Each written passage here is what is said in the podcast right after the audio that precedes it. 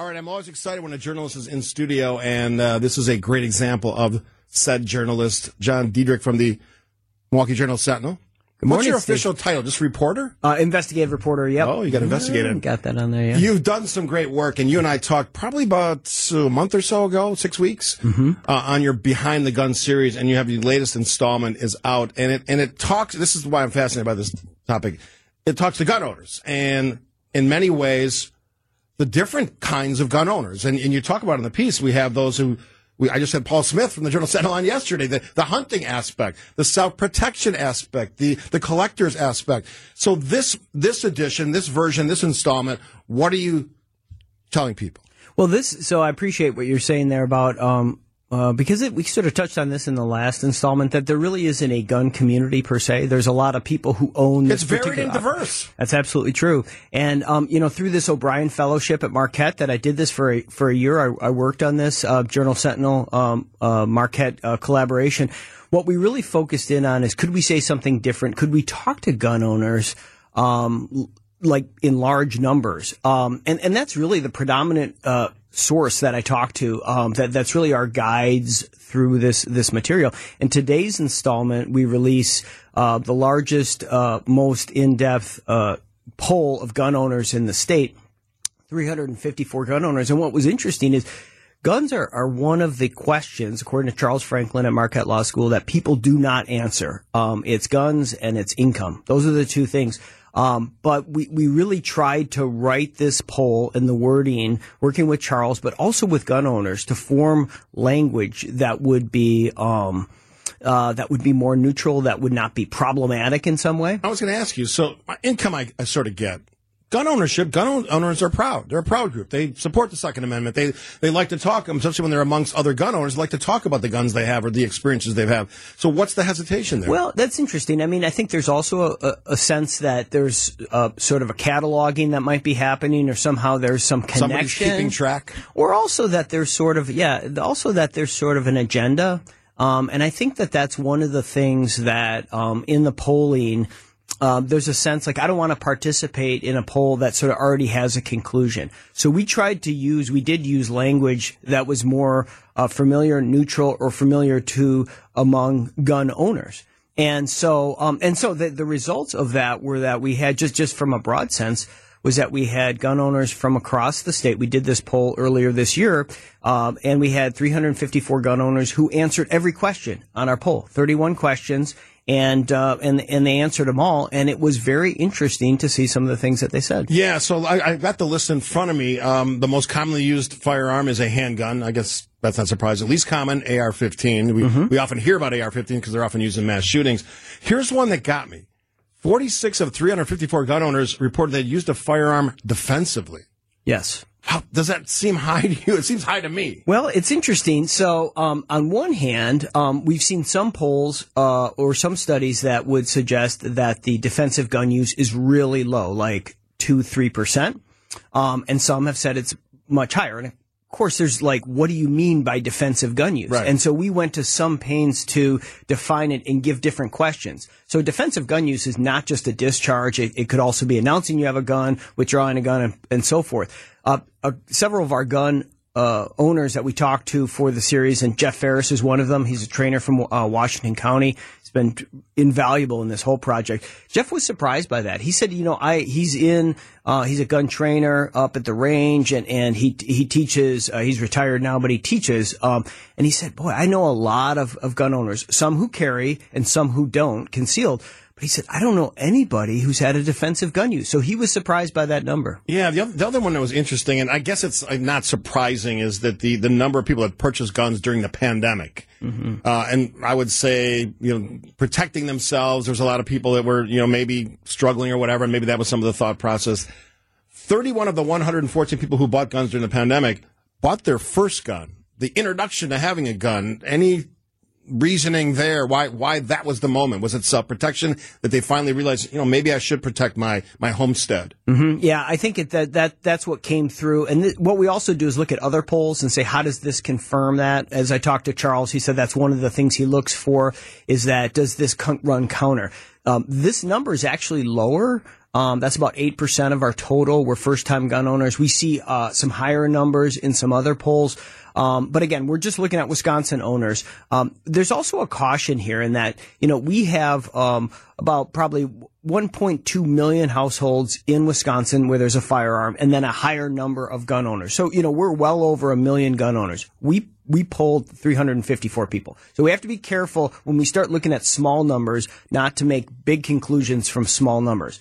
That said, of those people that we talked to, self-protection was a big one. And that does match with the profiles that we did for this. We profiled several gun owners on the self-protection piece, and talking to people like Jeff Ferris, who said he's getting new students, brand new gun owners, never, you know, touched a gun sort of thing, and it's self-protection that they're coming to him for training for.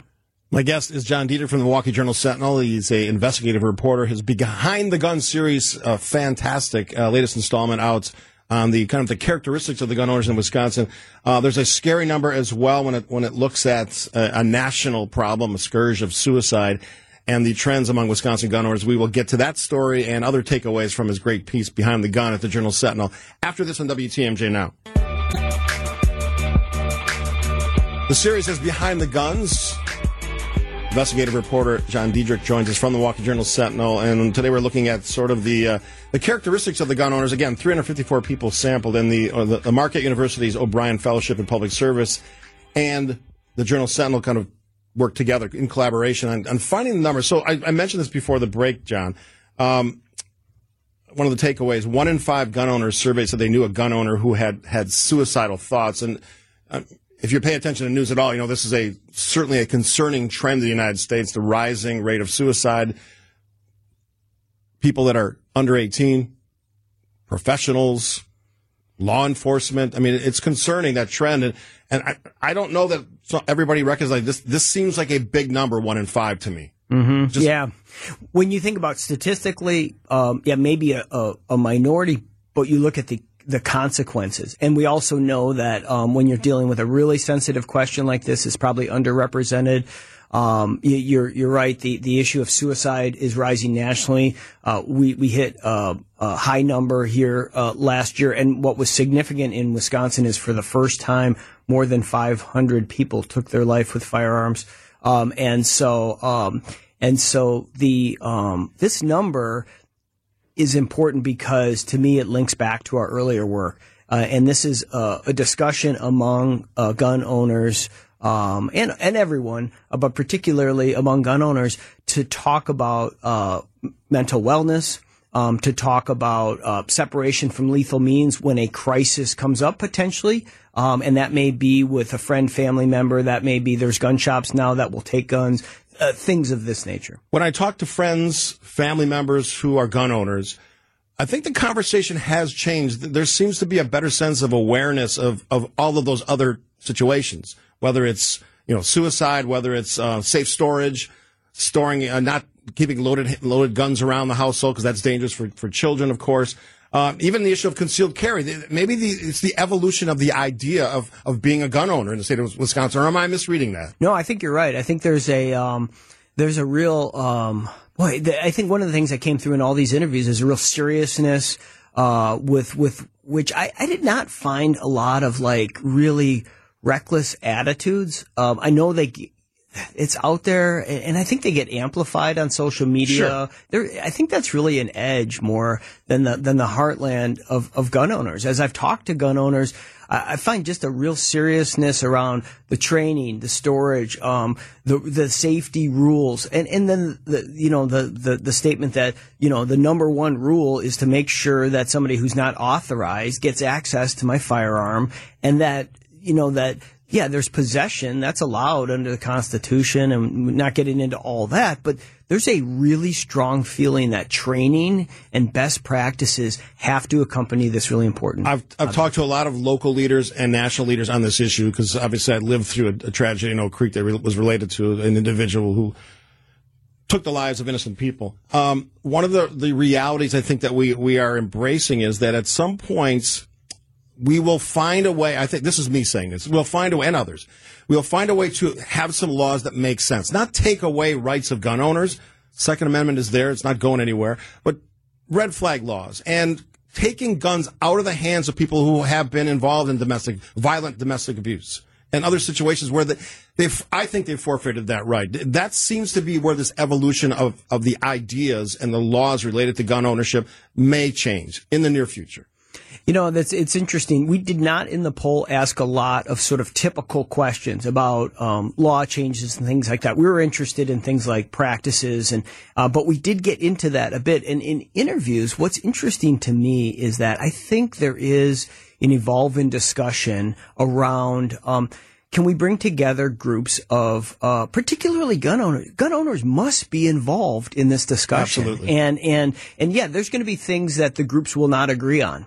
But I think of a group like 97%, which is a new group that's come together, bring non-gun owners and gun owners together to say, okay, we will disagree maybe on 40% of the issues. We can't, okay, but is there something we can work on? You know, it's the issue of compromise and saying, yeah, you're not going to get everything. But yeah, the gun owners that I talk to are very concerned about things like mass shootings, things like suicide, things like negligent or accidental discharges. Those are all very important to them. I had an off-the-record conversation with a former elected official at the congressional level, and he told me, in conversations not in public, not on the radio, not on TV, conservative women are leading the cause that says, you know what? There has to be a pause to understand the implications of just letting things just play out instead of looking critically at how we have people who shouldn't have guns, how we allow that to happen. And I really think that's what's going to drive this. Conservative women, liberal women probably have already made that assessment. I want to ask you a question that Paul Smith raised. We were talking yesterday about the decline of hunters, right? Deer hunters, gun deer season just wrapped up.